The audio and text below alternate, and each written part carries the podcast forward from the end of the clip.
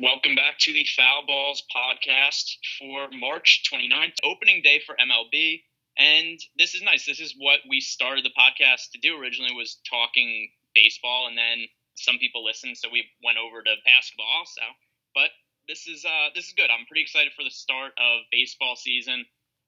Uh, Wednesday was a pretty good basketball slate and maybe they'll end up being the last like really good basketball slate of the year just because there was a lot of value and some weird things to end up happening down the stretch of the season. So, like I said yesterday, we're not really sure how we're going to handle both the basketball and baseball seasons to close. Definitely, baseball is a priority, uh, but there could definitely be a slate or two if it looks good for basketball to end up doing a basketball slate. Uh, but baseball will be the focus going forward. So, how should we start? I guess we'll talk about just real general strategies for how Matt and I play baseball, just a real basic overviews. First, Matt and I both only play GPPs for baseball. We think it sets up better that way. There's a lot of variance in baseball, and it sets up very well for stacking, and that's how you create upside in baseball GPPs. I think I remember Fantasy Labs had an article last year that in the baseball four dollar buy-ins last year was something like only 13% of people stacked or something like that. So that's where the edge is to be had. Stacking creates a lot of upside in baseball. And what I mean by stacking is you roster multiple players from the same offense because everybody's correlated. If somebody gets a hit, then it's another at bat for somebody else. It's a run scoring opportunity, it's an RBI opportunity. All the players' production is very much dependent on other players in the same batting order's production. So stacking for GPPs is the optimal strategy. And then generally the other thing that I like to do is pay up for pitching. The one position in baseball that is the most consistent is the high end pitchers. Guys like Chris Sale, Clayton Kershaw, Max Scherzer. These guys very rarely have bad games, and often they're underpriced for what their production is. Because if they were properly priced for the nearly 30 fantasy points per game these guys score every day, then you wouldn't be able to build lineups because they would just be too expensive. So generally, you're looking for like 2x from your starting pitchers, and the high end guys just aren't priced enough. So I, I, think that that's kind of like the general overview of the basic strategy and how we play baseball. Do you have anything else to add to that, Matt? Um, the only other thing for correlation is that generally when an offense is playing well, when they're playing well, they're more likely to see the other team's well the the worst part of their bullpen. So if you knock a starting pitcher out of the game early, the opposing team doesn't go to their closer, they don't go to their setup man. They're usually using middle relievers, the guys that are just there for, I guess it's sort of like garbage time, uh, mop up duty just to keep the game going, just kind of eat the innings because they don't want to waste good pitchers on those innings, and teams don't want to leave their starting pitchers in when they're getting rocked either. So it's just a little added correlation too, and part of the reason it makes sense to use a lot of hitters in the same lineup and kind of as much as you can. Uh, I think it's important to also note that we are heavily focused on DraftKings, not just because I don't know it's easier or anything like that, and the tournament structures and any of those things. It's also because DraftKings allows you to use two starting pitchers, so the game is more dependent on the success of starting pitchers and like you were saying, that's it's just a more reliable position. So it's better to have two starting pitchers if you kind of know what you're doing in that area. And then also you can stack more hitters per lineup. So FanDuel lets you go up to four total players per team, actually including the starting pitcher. So it's either three or four hitters from the same team, depending if you want to use the same pitcher from that team. And then DraftKings lets you use five hitters maximum from the same team, regardless of if you're using the pitcher on that team. So it's just a little bit easier on DraftKings. That's why we're focusing there. Uh, correlation is definitely the main thing. So we won't be talking much about individual value on players. That's kind of a secondary component. The main thing here is just trying to figure out which offenses are going to score the most runs relative to their prices. So then I'll also add that there is some value to be found on players who will generally use as plugins for lineups. They're hard to identify the night before a game starts. The way that you would find a value play in baseball is kind of similar to how you find it in basketball which is somebody who's in a better situation than they normally are. So either a bench player who doesn't normally start that's close to a min price that enters the starting lineup somewhere, or sometimes there's like an eight hitter who gets moved up to second in the lineup, which then it's probably better RBI chance, better run chance for them, and also a chance for maybe one extra at bat during the game. So that's generally how you'll find a value hitter is just a cheap guy who's hitting towards the top of the batting order in a favorable matchup. Like I wouldn't use a cheap guy who's going up against like Kershaw or something like that. But if you happen to have a cheap hitter for the Yankees or something like that, like maybe Tyler or Austin one day ends up hitting cleanup for the Yankees against the lefty, like that would be a good spot to target somebody like that. Uh, that that's those are usually the values for baseball. So, should we start talking about the games matter or anything else about general strategy? Well, I guess one thing that's sort of a bridge here is that we're going to talk about pitchers and Chris Sale most notably, and you kind of mentioned how the starting pitchers because they're too expensive or because they can be too expensive, it's hard to fit the best ones in. We sort of have an in between situation where generally, yeah, we are capable of using the, the high end starting pitchers, but we're going to run into some problems for opening day because the hitters are kind of all priced fairly. There was a lot of time to prep for this opening day slate. There's not a lot of pricing value across the board. Um, there's a little bit, but there's just more preparation for the pricing algorithm for opening day. So, like, during the season, there are starting pitcher changes and things like that where value opens up. Where, let's say, uh, it's not it's not on this slate, but it's sort of an example here where like Madison Bumgarner got hurt and Ty Blach is taking his spot in the rotation. Then the hitters that were priced to face Bumgarner are now value plays against a, uh, an inferior pitcher. We don't really have any of that on this main slate, so it makes it a little tougher to pay up at pitching. Uh, even with that said, though, I think that there is merit to paying up for a pitcher, and Chris Sale is really the only guy. Uh, oh, one thing they'll add, sorry, before we before we go on to not to backtrack too much, but also pay attention to the weather. So if somebody is kind of new to baseball DFS and is more of a basketball, it just into basketball DFS, basketball games are played inside. Every once in a while, a Pelicans game gets rained out. But weather is something to pay attention to in baseball, not just because games get rained out, but if there's a strong wind blowing in or out, that affects the expected production for pitchers and hitters. So one other thing to note for tomorrow's slate is that the Washington Nationals are playing at the Cincinnati Reds, and that game's already been rained out. So you don't want to play anybody from that game because they get zero points. Touching on the slate for tomorrow, you had mentioned Chris Sale. Chris Sale is the high end guy to roster. There's Verlander. Maybe people want to play him because he was so good in the playoffs last year, but it's a road game for him playing in Texas, and Texas kind of a decent offense. And then also it's a favorable hitters park in Texas. It tends to be more skewed towards hitters during the summer months, but it's still a, like a neutral-ish to slightly hitters park at the beginning of the year. So Justin Verlander, I think at nearly the same price as Chris Sale. Chris Sale just a way far superior play. The Rays had a bad offense against lefties last year. They struck out a lot against lefties. They figured to do the same this year. Chris Sale is the guy to pay up for. Uh, in the mid range, I think that Chris Archer is a pretty good play against the Red Sox not because I think the Red Sox have a bad offense. It's more just because Chris Archer is underpriced for historically how he's performed. Last year, he averaged 19.2 fantasy points per game. He's at 8,500, so he needs 17 fantasy points from the hit value. And Archer's somebody with really significant home road splits. He strikes out more guys at home, better, just better across the board when he's at home throughout his career. So Archer, whenever he's at home, I generally tend to think of him as uh, a little bit underpriced and a little bit overpriced when he goes on the road. So I think Chris Archer's a pretty good play, even against a tough Red Sox offense. What do you think of him, Matt? Well, first of all, Chris Archer has a problem which a lot of high end pitchers don't have, where he gets a lot worse the third time through the batting order. Um, and it's probably a bit of a fatigue issue. Maybe it's an issue with his arsenal where hitters just start picking up the pitches better um, towards the end of the game because they've seen him more times. Um, so what I'm looking up is month by month if Archer is better at the beginning of the season, because if it's a fatigue thing, that would probably show. Uh, and it does look like that's the case for his career. Uh, Archer's worst month ERA wise is 477 in September or September slash October. In May, in March and April though, he's 334, which is his second best month. Strangely, July is his best month. But there does seem to be sort of a trend where he progressively gets a little bit worse throughout the season and maybe that's sort of the same reason why he gets worse throughout a game too. So we might be getting Archer at his peak at the beginning of the season because he's not tired yet. Uh, so even in a tough matchup, I think he is the best play from the mid range. I guess depending where we define mid range. Uh, it's very obvious at the top though. Sale is a lot better than Verlander and also Severino, and he's got a way easier matchup than either of those guys. Severino in Toronto, Blue Jays are a decent offense, and the Rangers are probably an okay offense but Verlander is not nearly as good as Chris Sale either. So it's Sale at the top, Archer in the mid range. I think Aaron Nola would be worth considering potentially, but he's a little expensive in Atlanta, which is kind of a neutral, probably about a neutral matchup. Uh, but there's rain in the forecast there, so there's some risk with Nola.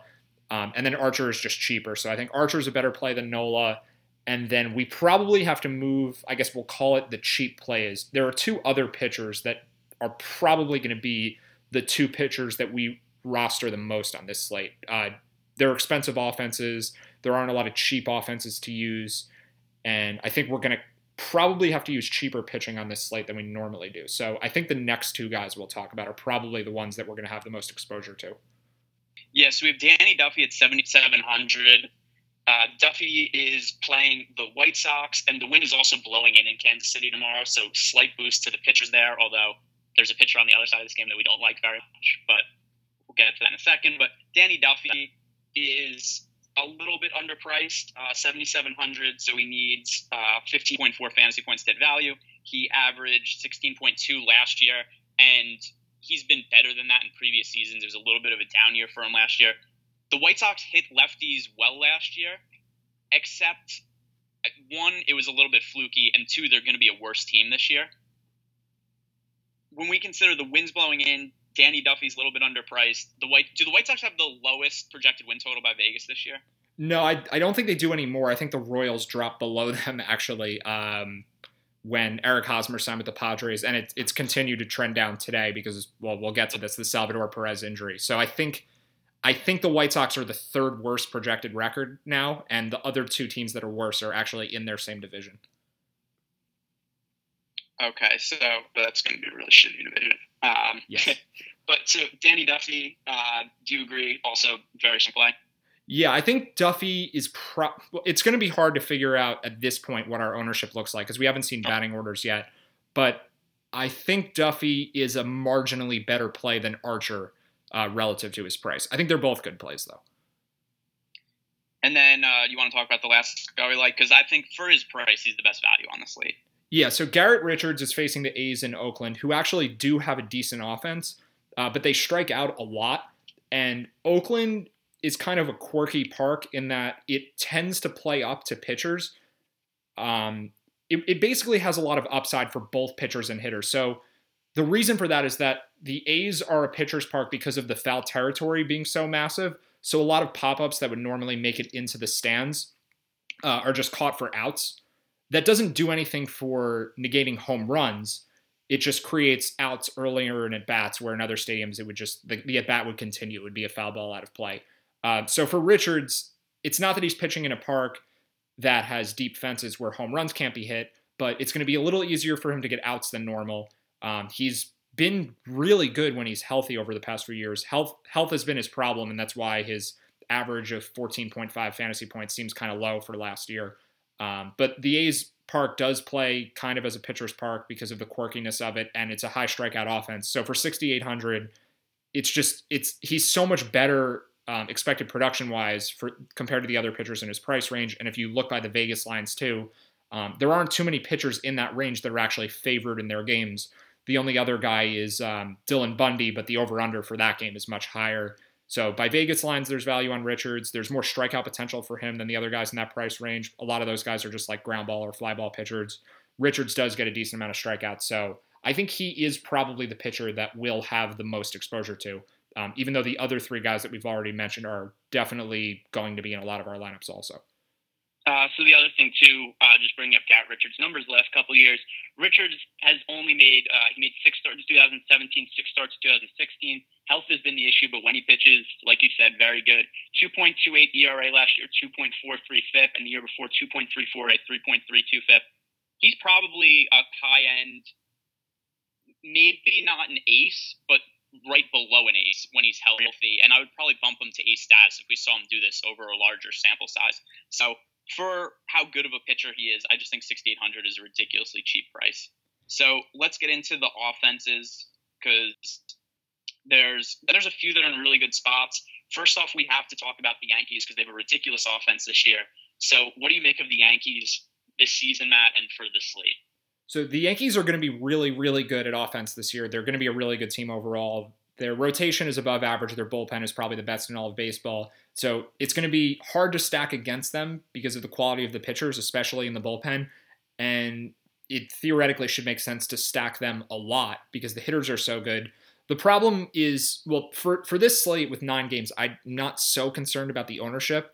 Um, on bigger slates, you don't really have to worry about ownership too much because it kind of gets diluted with so many games. We probably mentioned this on every single podcast last season. Uh, with nine games, maybe ownership starts to become a concern compared to like a 15 game slate. But even beyond that, the prices are just kind of a little high compared to what the expected production for the players are, except for maybe Giancarlo Stanton. Like Stanton is priced around Aaron Judge and around Gary Sanchez, and I think that'll be true for most of the year. Stanton is by far the Yankees' best hitter. Um, him and Judge were close last year, but Stanton has a much more proven track record of being a really, really good hitter. Judge, not so much, and he wasn't even that good in the minor leagues. So I don't think Judge will have a bad season by any means, but Stanton's a lot safer of a hitter. He probably will be better. I mean, I think he's his best seasons are better than Judge's best seasons so far, and probably will continue to be that way. So, like Judge and Sanchez are very, very good, but I think they're generally just going to be a bit overpriced, and I think we'll only end up really using the Yankees on slates where the pitching value is low enough where we can easily fit them, or on slates where they're facing very, very bad opposition and there are enough games to dilute the ownership. And this slate doesn't meet either of those things. So I I would be a little cautious about rostering any Yankees players outside of Stanton, and then maybe some of the lower owned bottom of the order guys. Well, I think Sanchez too comes in play just because of how thin the catcher position is. Yeah, Sanchez also, I think last year was the highest owned Yankees hitter most slates because of the same reason. Um, so he's we we roster him more because of the catcher I guess the position just doesn't have a lot of good hitters, and so does everyone else. Uh, yeah, I would say if we had to rank which Yankees will use the most this year, Stanton and Sanchez would be one and two for sure, and Judge would be nowhere close to them. You think that's fair?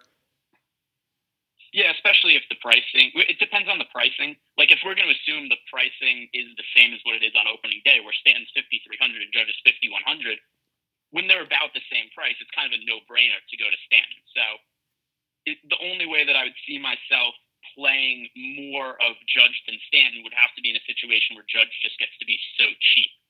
Uh, but that's probably not going to happen. Yeah, I don't. I don't think so either. Um, and then the other thing with the Yankees is that they're facing a left-hander, Jay Happ, who doesn't pronounce his name J A Happ as we established last year, but it's J Happ, and he's not bad. And Didi Gregorius actually did have pretty severe splits last year, so I wouldn't want to use him on opening day. I probably want, wouldn't want to use Brett Gardner. Um, but going down to the bottom of the Yankees order, kind of after those guys, there there is some pricing value. I think Aaron Hicks is only 3,500. He was good last year, and then Brandon Drury potentially, um, Neil Walker at 3,000, and then Tyler Austin, who you already mentioned, is filling in for Greg Bird. Uh, he's projected about ninth. So he's probably the strongest value on the Yankees at 2,600, even batting ninth, and even with the potential for him to be pinch hit for late in the game. Yeah, so I think uh, the Yankee here's the here's the one issue with the Yankees of the stack is the Houston Astros. I just think are in a better spot. And who do you think has a better offense this year, the Astros or the Yankees? Because I think it's probably comparable. Would you agree with that? Yeah, I think it's close. I think well, we're really we're the most concerned with the top of the order guys. Um, the Yankees are more top heavy than the Astros are, but that's kind of hard to say too because the top of the Astros lineup is so good. Also, they definitely are close. I think I'd probably say it's about a tie overall, but the best hitters on the Yankees are just a little better than the best hitters on the Astros. So if you're talking just like stacking the first four hitters or something, the Yankees generally should do better. Um, they're also facing a more challenging opponent for this game in J Happ compared to Cole Hamels, who, despite the name value, is probably worse than Happ is. Um, it's kind of similar, but Texas also probably has a worse bullpen than Toronto this year, and I think the Astros will be lower owned, and they're also a bit cheaper than the Yankees. So I think we're on the same page where the Astros make a lot more sense than the Yankees for a variety of reasons, and we would really only be using the Yankees guys as plugs. So the other offense who I really well, who I liked a lot coming into this slate. I still think that it's a good offense. It's hard and there's a lot of good stats from is the Kansas City Royals. So the Royals are going up against James Shields, who is probably the worst pitcher in baseball. And not only is Shields bad, except going against him for DFS purposes is really favorable because the way that he's bad is he gives up a lot of home runs. So obviously home runs are the best way to score fantasy points in DFS. I think I remember last year he up close to two home runs per start or so. Yeah, that sounds about right. It, the, the one issue with the Royals is that the Royals are also total dog shit. So the the Royals, one of their best hitters is Salvador Perez. He tore his MCL carrying a suitcase at the airport today, or lifting a suitcase. I don't somehow tore his ACL lifting up a suitcase. So without Salvador Perez, it's a much worse lineup. There are a lot of really strong individual plays from the Royals, who I think make for great plugs. I think you could do use them a lot as a secondary stack. So Lucas Duda at 3,800, Mike Moustakas at 3,800, Whit Merrifield at 4,300, and Jon Jay, who's expected to lead off tomorrow at 3,300. All four of those guys are great plays, and I think that there's a great four man stack to be had there. The offense really drops off after those four guys. So if Salvador Perez was there, this would be my favorite team to make five man stacks of. I just only think I really like those four hitters from the Royals. Uh, if you need to use a cheap catcher, Drew Butera at 2,400 makes sense as a punt. But um, I, am not going to end up using as much of the Royals as I would have liked to before Salvador Perez got hurt. So, what do you think of stacking the Royals tomorrow? Yeah, I don't think I'm going to do too much of it because Salvador Perez is one of the main reasons. I guess it, it's very beneficial to have a stack where you're occupying the catcher spot. Most teams don't have a usable fantasy catcher, um, or they're just too expensive, kind of like Gary Sanchez. So Perez was I don't know. I, I would have guessed he'd be our highest owned hitter for the opening day slate if he was playing, and now he's not there. So it's a downgrade because you can't use a catcher in the stack, and it's just a downgrade to the offense overall. They're just less good with Drew Butera in there instead of Perez. Um, definitely still like the top four guys, but I might be more inclined to just mix them in with other teams, like you said. And then one of the other problems with Shields for this game specifically is that Kansas City is a strong pitcher's park and the wind is expected to be blowing in, like we mentioned before. Um, so a lot of that home run upside and just home run expectation that we would normally look for against Shields, it's not as high as it likely would have been because of the park factor and the conditions. And it is April, so home run prone pitchers, I think, will just be less bad generally at the beginning of the season where it's cold and the ball doesn't travel as much.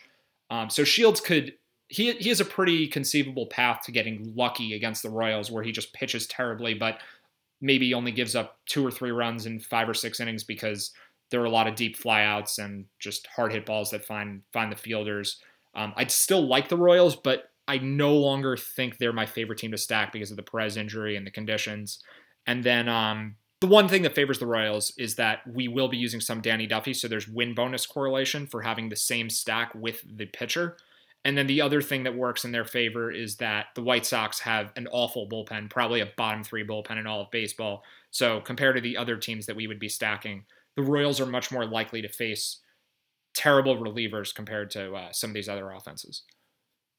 All right. So there's one other team that we like to stack, and they were a team that you were originally on to find, so you could talk about the Baltimore Orioles.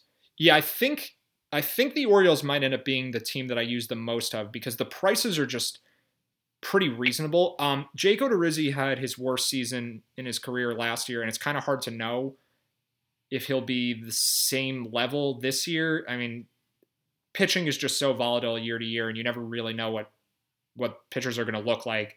Like we were actively targeting against Jason Vargas going into the year last year, and then we were saying that he was a good pitcher and we needed to use him, and then by the second half of the year was okay, we're stacking against Jason Vargas again. I mean, pitchers change a lot, so I would assume Odorizzi's bad again. I don't know if he'll be as bad as last year when his FIP and XFIP against both righties and lefties were above five.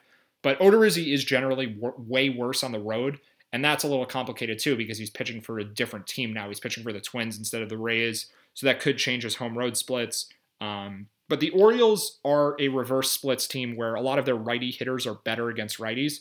And if Odorizzi is a righty pitcher who's worse against righties, then it kind of just sets up as the perfect platoon mashup for guys like Manny Machado, Jonathan Schoop, Adam Jones, uh, Trey Mancini, also reverse splits. Mark Trumbo, I think, is out. So that's one less guy, but I have no problem with Tim Beckham at 3,800, Chris Davis even at 3,700. Uh, the Orioles are a lot less expensive than the other teams with the same implied run totals by the Vegas line. And the Twins don't have a good bullpen either, so there, there's a ton of upside for Baltimore, and they also uh, are in one of the stronger hitters parks in baseball too. Yeah, and then the other thing too is even though Odorizzi was worse this year than he'd been in previous years, he's been awful on the road his entire career. For his career at home, 3.84 FIP, and then on the road for his career, 4.7 FIP. And he was actually a decent pitcher before last year. So even when he was pitching as like an averageish to maybe slightly above average level, he was still garbage on the road. So I think that there's a lot of merit in stacking against him. And then the other thing also about Odorizzi is I would guess that moving away from Tampa Bay because Tampa Bay had Kevin Kiermaier in the outfield, they had such good outfield defense. He figures to have a worse defense behind him this year, which should hurt him even more. Well, he so does have I, Byron Buxton, who is really good defensively too. But the the corner outfielders and just the overall defense in Minnesota are are not as good as uh, as Tampa. I think Buxton was the only player on the Twins defense last year who was more than like half a run above average. And they're gonna have more Sano playing this year more Sano. Yeah. Well, Sano's definitely yeah. playing on opening day, although I think he may I think he may be DHing. I think the Twins have actually released their lineup already. So, oh no, Joe Mauer's DHing. Sano will be at third base. Logan Morrison is the first baseman. Uh, yeah, this doesn't look like a particularly good defense outside of Buxton and center field. Uh, so I think that pretty much wraps up opening day podcast for stats we really like Houston and Baltimore, we like the Royals a lot as plugs. Uh, there are some rosterable Yankees hitters, and for pitchers, we've got Chris Sale, we've got Chris Archer, we've got Danny Duffy, and Garrett Richards. So that wraps up today's podcast. You follow me on Twitter, Gianberg DFS. Matt Spur handles at Preaching Sense, and we'll be back for tomorrow's baseball slate.